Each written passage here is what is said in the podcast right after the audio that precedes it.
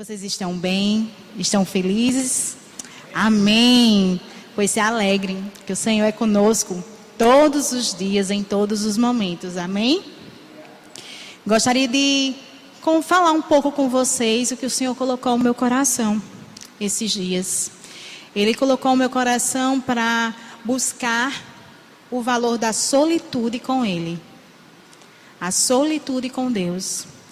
Em um momento que nos encontramos em um mundo totalmente virado ao avesso, com tantas coisas acontecendo, nossos dia a dia são tão corridos. Nós trabalhamos, cuidamos de casa, cuidamos de esposo. Quem tem filhos, cuida de filhos. Quem não tem ainda seu esposo ou esposa, tem sua vida pessoal para cuidar. E é um momento em que a gente muitas vezes não encontra nem tempo os dias passam muito rápido. Então, o convite dessa noite que o Senhor colocou no meu coração foi o valor da solitude com Deus. E eu convido a vocês para abrirem a palavra e meditar junto comigo em Mateus, capítulo 14, versículo 23. Este é o nosso texto base de hoje. Amém? Mateus capítulo 14, versículo 23. Tendo despedido a multidão, subiu sozinho a um monte para orar. Ao anoitecer, ele estava ali, sozinho. Neste versículo, Jesus faz questão de buscar estar sozinho com o Pai, de buscar estar em solitude com Deus. Mas vamos ver logo o que seria a solitude, né? A solitude significa tempo a sós, com um propósito. Conhecido também como um isolamento proposital, porque é você buscando estar naquele momento a sós. No qual se define também como um estado de espírito, porque nos faz bem também conhecido como uma virtude, porque nós precisamos ter esta consciência da solitude, o que é que ela reflete para nós. Diferente disso, está a solidão, que muitas vezes é confundida. Algum, procurei em alguns dicionários e eles fazem essa confusão, mas aí indo mais a fundo, vi que tem totalmente distinção sobre solitude e solidão. A solidão é o que a gente conhece como um sentimento, um sentimento ruim, que faz nos afastar dos outros, faz nós queremos ficar sozinhos, né? Ou seja, é um sentimento que acontece, porque quando começamos a ter a solidão, a pessoa que começa a ter, ela mesmo busca a entrar nesse sentimento mais ainda. Ela busca ficar sozinho, ou seja, se isolando. E muitas vezes também a solidão acontece sem a pessoa querer, mas ela vai se acostumando com aquela solidão e não vai criando hábitos para que aquilo seja um favor para ela, né? Que crie-se um favor. Porque a solidão também se transforma num sentimento vazio. Muitas vezes, quando nós sentimos sozinhos, né, que não entendemos a diferença entre solidão e solitude, e se permanecer o sentimento vazio, triste, a solidão, ela pode transformar numa depressão. Amém? Então, gostaria que vocês vissem comigo três pontos que o Senhor pediu para separar. O primeiro ponto é a importância da solitude com Deus próprio Jesus nos ensina na sua palavra, um pouquinho mais atrás, em Mateus 14, versículo 13, dizendo: o capítulo 14, versículo 13 fala: Ouvindo o que havia ocorrido, Jesus retirou-se de barco em particular para um lugar deserto. As multidões ao ouvirem falar disso, saíram das cidades e o seguiram a pé. Vamos ficar até onde Jesus escutou o ocorrido. O ocorrido, se a gente voltar um pouco mais à palavra, nos versículos acima, foi sobre a morte de João Batista. Logo depois, aqui a palavra está dizendo que ele entrou no barco, né, quando ele escutou, entrou no barco e se retirou em particular para um lugar deserto. Jesus buscou a solitude com o Pai. Aqui ele está nos ensinando de que nós precisamos buscar junto a Deus sua sabedoria. Jesus, mesmo sendo Deus, ele também era homem. E ele veio para sentir o mesmo que nós sentimos. Sentir alegria, tristeza. Tudo isso Jesus veio como a parte humana. E como nós podemos enxergar, Jesus exigiu isso para ele mesmo. Agora, por que será que Jesus, logo em seguida, ou seja, tinha uma multidão para segui-lo, ele buscou estar em solitude? Eu acredito que seja justamente para pegar orientações com o Pai, para acalmar os sentimentos. João Batista era alguém muito importante na vida dele. E aí, Jesus tinha que pegar orientações com o Pai. E a importância dessa solitude é justamente essa: ouvir o que Deus tem a nos falar. No meio da nossa, do nosso silêncio, buscar ouvir o que Deus tem para nós. E continuando, é, a gente vê em vários trechos que Jesus faz questão disso. Várias passagens da Bíblia, né, dos evangelhos, mostram que Jesus se recolhia, saía de onde estava a multidão para entrar em solitude com Deus. Certamente ele tinha as orientações do Senhor para estar também é, organizando seus pensamentos. Jesus passava o dia todo ensinando pessoas. O dia todo uma multidão atrás dele. Ele precisava de alguém para orientá-lo embora sendo Deus e tendo a sabedoria de Deus, ele precisava recarregar-se. E na presença do Senhor, a gente sabe que a gente encontra o acolhimento, a gente encontra a bateria necessária para um fôlego, não é mesmo? A importância da solitude vai muito além do que só ouvir a Deus, mas é de sentir a presença é de buscar ter nele o que o vazio que preenchia como preocupações, medos, seja preenchido com a sabedoria, a paz, a alegria que somente ele tem. Amém? Nós sabemos também que o Senhor, ele justamente falava com Jesus e ninguém via o Senhor falando com Jesus. Então, isso significa que era um momento de muita intimidade que Jesus buscava ter com o Pai. Ele chegava aí até outra margem. Olha só. Ele fazia um esforço muito grande para estar em solitude. Afinal, como ele tinha muita gente atrás dele, eu acredito que se ele se fechasse até num quarto, ele não iria conseguir. Mas, né, isso é para servir como exemplo. Não de você não saber onde buscar a Deus, mas que você se esforce de ter essa solitude com Ele, esse momento com Ele. Amém? E o segundo ponto é como colocar em prática essa solitude com Deus.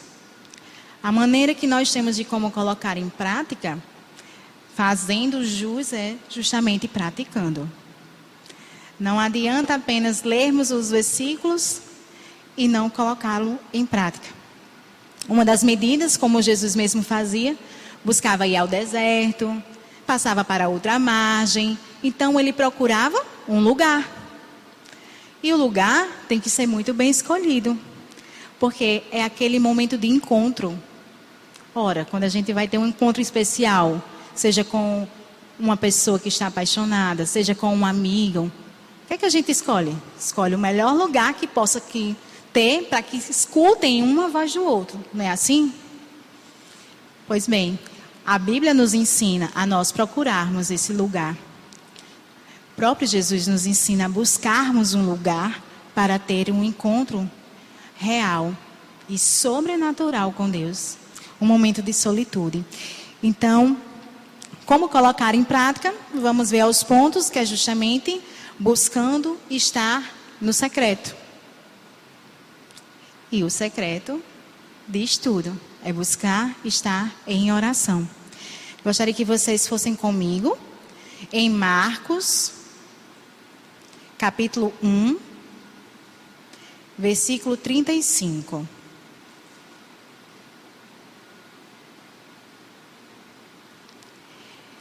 De madrugada, quando ainda estava escuro, Jesus levantou-se, saiu de casa e foi a um lugar deserto, onde ficou orando. A importância aqui é de que justamente Jesus buscou o silêncio, buscou a plenitude da presença do Senhor, que seria justamente na solitude, só Ele e Deus. Amém? Mais um versículo que nos ensina está em Mateus, em Lucas 6:12. Lucas 6:12. Num daqueles dias, Jesus saiu para o monte a fim de orar e passou a noite orando a Deus. Imagino, à noite. E para a gente é tão difícil orar 5, 10, 15 minutos. Para a gente é difícil porque a gente já está desgastado do dia, todinho. E até então a gente pensa assim: Ai, Senhor, o Senhor vai me perdoar, mas eu estou cansada. Ele está vendo que você está cansada. Mas quem está perdendo o momento do encontro é você. Quem está perdendo o momento de estar se reabastecendo, de estar alimentando o seu espírito e estar vivenciando coisas maravilhosas, somos nós, se não colocarmos em prioridade. Por isso que em várias passagens a gente vê que é constante isso.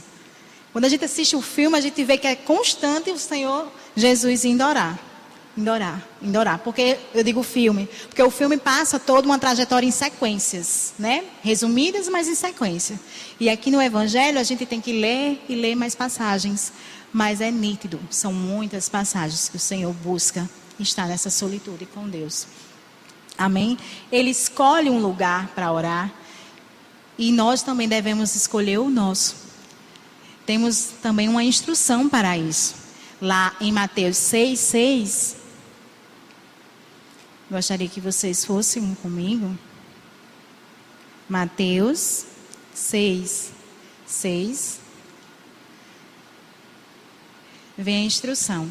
Mas quando você orar, vá para o seu quarto, feche a porta e ore a seu pai, que está no secreto.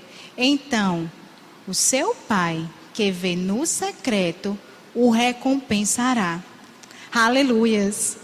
Amados, a gente tem que buscar estar no secreto. Aqui tem a orientação do quarto, porque é um lugar de intimidade em uma casa. Concordam? E a intimidade com o Senhor, ela deve ser levada a sério. Tem um momento, sabia, de solitude com Deus, e ele me fala muito, até assim, quando eu era solteira, eu tinha meu momento muito com o quarto. O meu quarto era o meu quarto de guerra. Era onde eu chegava e me debruçava e chorava ali, tudo e tudo, ninguém ouvia, era só eu e ele, somente nós dois. Embora às vezes também quando minha irmã vinha, ela ficava em outros locais, mas o meu quarto era o nosso momento a sós. E era ali que ele falava muito comigo.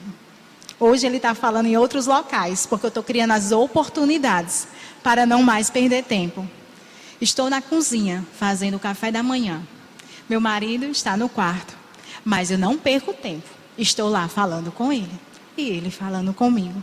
E estou no momento só eu e ele que quando Alexandre chega, aí eu ainda fico na para ele perceber, mas às vezes não percebe porque vem muito rápido falando. Mas aí eu vou, respondo por educação e desculpa, pai, voltamos aqui. É assim também no banheiro, que ele já descobriu, que eu não sei como foi que ele descobriu, mas tudo bem. Ou seja, e na sala também, lembrei. Mas assim, o que eu quero dizer é que a gente tem que criar o hábito. É diário. Porque o hábito faz as coisas ser um costume. E quando você deixa de fazer, você sente falta. Concorda? E nós temos um momento de solitude com Deus. Isso foi nós conversamos. Eu sou casada, né, como vocês sabem, mas nós conversamos sobre isso. Ter um momento cada um de solitude com Deus e ter o nosso momento com Deus como casados. Amém? E essa parte da oração, o que é que a oração reflete em nós? Justamente é isso. É a intimidade que cria com o Pai. A oração, que muitas vezes a gente às vezes murmura, reclama, ou até mesmo fala algo que vem assim à toa, e a gente está conversando só. Porque se você não está num momento de entendimento que está conversando com Deus, você vai estar tá murmurando, você não vai estar tá ouvindo Ele. Se você não o convidá-lo para conversar se você não silenciar o coração também para ouvir.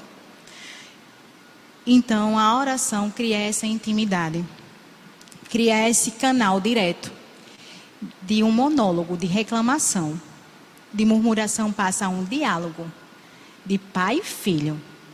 Pai levantando a cabeça do filho, colocando no coração o que tem que ser feito, instruindo, fortalecendo, isso a oração faz conosco, não faz? Amém, amém. E a oração, ela só só temos respostas, só temos coisas positivas quando oramos. A cura vem, a libertação, né? O medo vai embora, a angústia vai embora, né? E a oração, quando a gente ora com fervor, com fé, em nome do Senhor Jesus, acontece. Amém?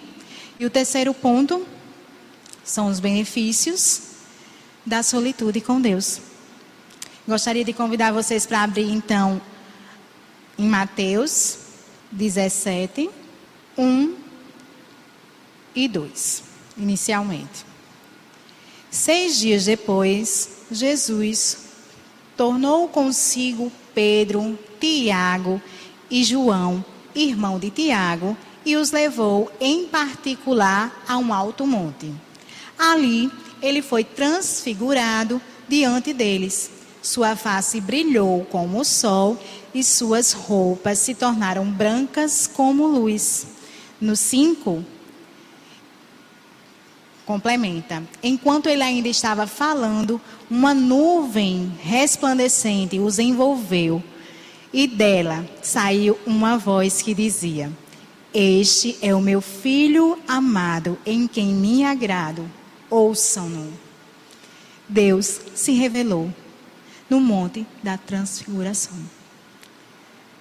A solitude de Jesus buscou três pessoas de confiança para estar vivenciando essa revelação do Deus vivo que fala para nós ouvirmos. Amém? Outra passagem também temos, eu já estou terminando, é lá em Daniel, capítulo 12, são benefícios da solitude com Deus. Vamos ver uma sabedoria do Senhor revelada, né? Daniel. Daniel, capítulo 2, versículo 27 e 28. Isso aqui aconteceu porque o rei Nabucodonosor teve um sonho com muitos significados e ele sugeriu que chamasse, aliás, intimou que chamasse os sábios para estar fazendo essa revelação. E dentre todos aqueles sábios, não existia alguém que estivesse falando coisas para concretizar no que ele estava pensando. Pessoas não conseguiam dizer o que se tratava aquele sonho.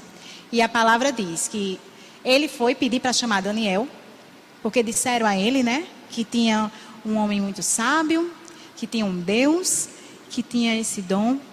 E aí a palavra nos diz: Daniel respondeu: Nenhum sábio encantador, mago ou adivinho é capaz de revelar ao rei o mistério sobre o qual ele perguntou. Mas existe um Deus nos céus que revela os mistérios. Ele mostrou ao rei Nabucodonosor o que acontecerá nos últimos dias. O sonho e as visões que passaram por tua mente quando ele estava deitado foram os seguintes. E aqui, no restante da palavra, Daniel conta a revelação. Mas antes disso, quando Daniel foi chamado, ele pediu um prazo ao rei para que ele pudesse orar ao Deus dele e saber sobre as revelações que viriam. Então, mais um benefício, a sabedoria. Amém?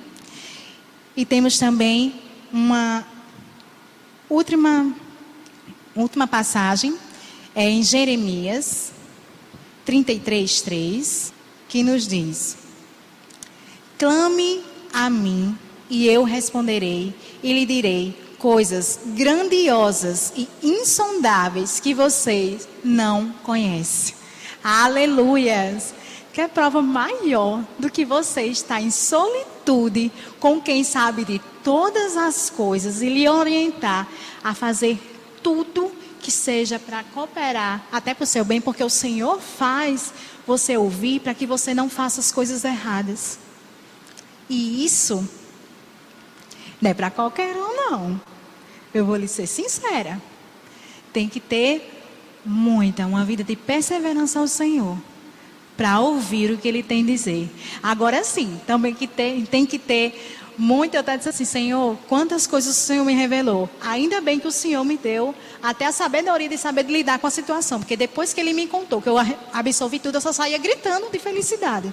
Já imaginou se eu saísse gritando antes de ouvir tudo? Eu ia perder de ouvir o que era para ouvir.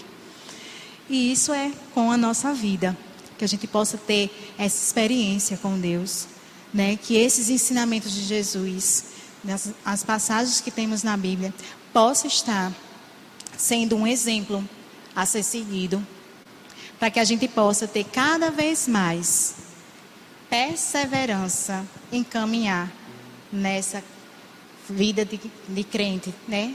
De cristão, porque o inimigo está aí para nos derrubar. Mas nós não podemos deixar nos abalar. Por isso, há necessidade de buscar essa solitude com Deus, para que a gente possa estarmos cada vez mais firmes, que é mais de um mais benefício. É segurança, é uma fé inabalável, é a sabedoria, como a gente viu aqui. São inúmeras coisas que a gente sabe que o Senhor tem a nos presentear quando estamos a sós com Ele. Amém? Gostaria de convidar vocês a orar. Amém? Pai amado, Pai querido, muito obrigada, Senhor. Te agradecemos pela tua palavra, te agradecemos, Senhor, pela sua presença viva em nossas vidas, pela sua disponibilidade, Senhor, a qualquer momento. É só chegar e te chamar, Senhor. É só querer estar contigo que nós ouvimos a Ti. Porque estar conosco, o Senhor já nos garante estar todos os dias. Mas nós queremos ter cada vez mais desejo, Senhor, de Te buscar, Senhor. Mediante tudo que vem acontecendo no dia a dia, que a gente possa, Pai, reservar tempo para estar ali buscando. E que, Pai, em nome do Senhor Jesus, eu declaro a cada um que está aqui, que está ouvindo, que seja o maior tempo possível, Senhor. Porque assim nós sabemos que estaremos fortalecidos, estaremos alimentados de Ti, Senhor. Como é bom, Pai, ouvir de Ti, como é bom ouvir Tua voz. Como é bom estar em Teus braços, Senhor. Como é bom descansar, sabendo que tudo que é para o nosso bem, o Senhor faz acontecer. E não o que nós queremos, mas sim o que é para ser. Nós te agradecemos, Senhor, e te pedimos, Pai, que cada vez mais nós possamos ter o desejo de estar em solitude contigo, Senhor. Não queremos nos preocupar com nada, só queremos Pai, estar em tua presença, em ouvir de ti, Senhor. Estar cada vez mais buscando a tua sabedoria, os teus aconselhamentos, a tua presença, a tua paz, o teu amor, para que a gente possa, Pai, estarmos bem firmes na rocha que é Jesus e estarmos na comissão de frente, para, como um exército seu, Senhor, para as batalhas que possam vir. E que a Bíblia fala que estará vindo, que nós possamos estar fortalecidos em Ti, Senhor. E é em nome do Senhor Jesus que nós te oramos e agradecemos. Amém.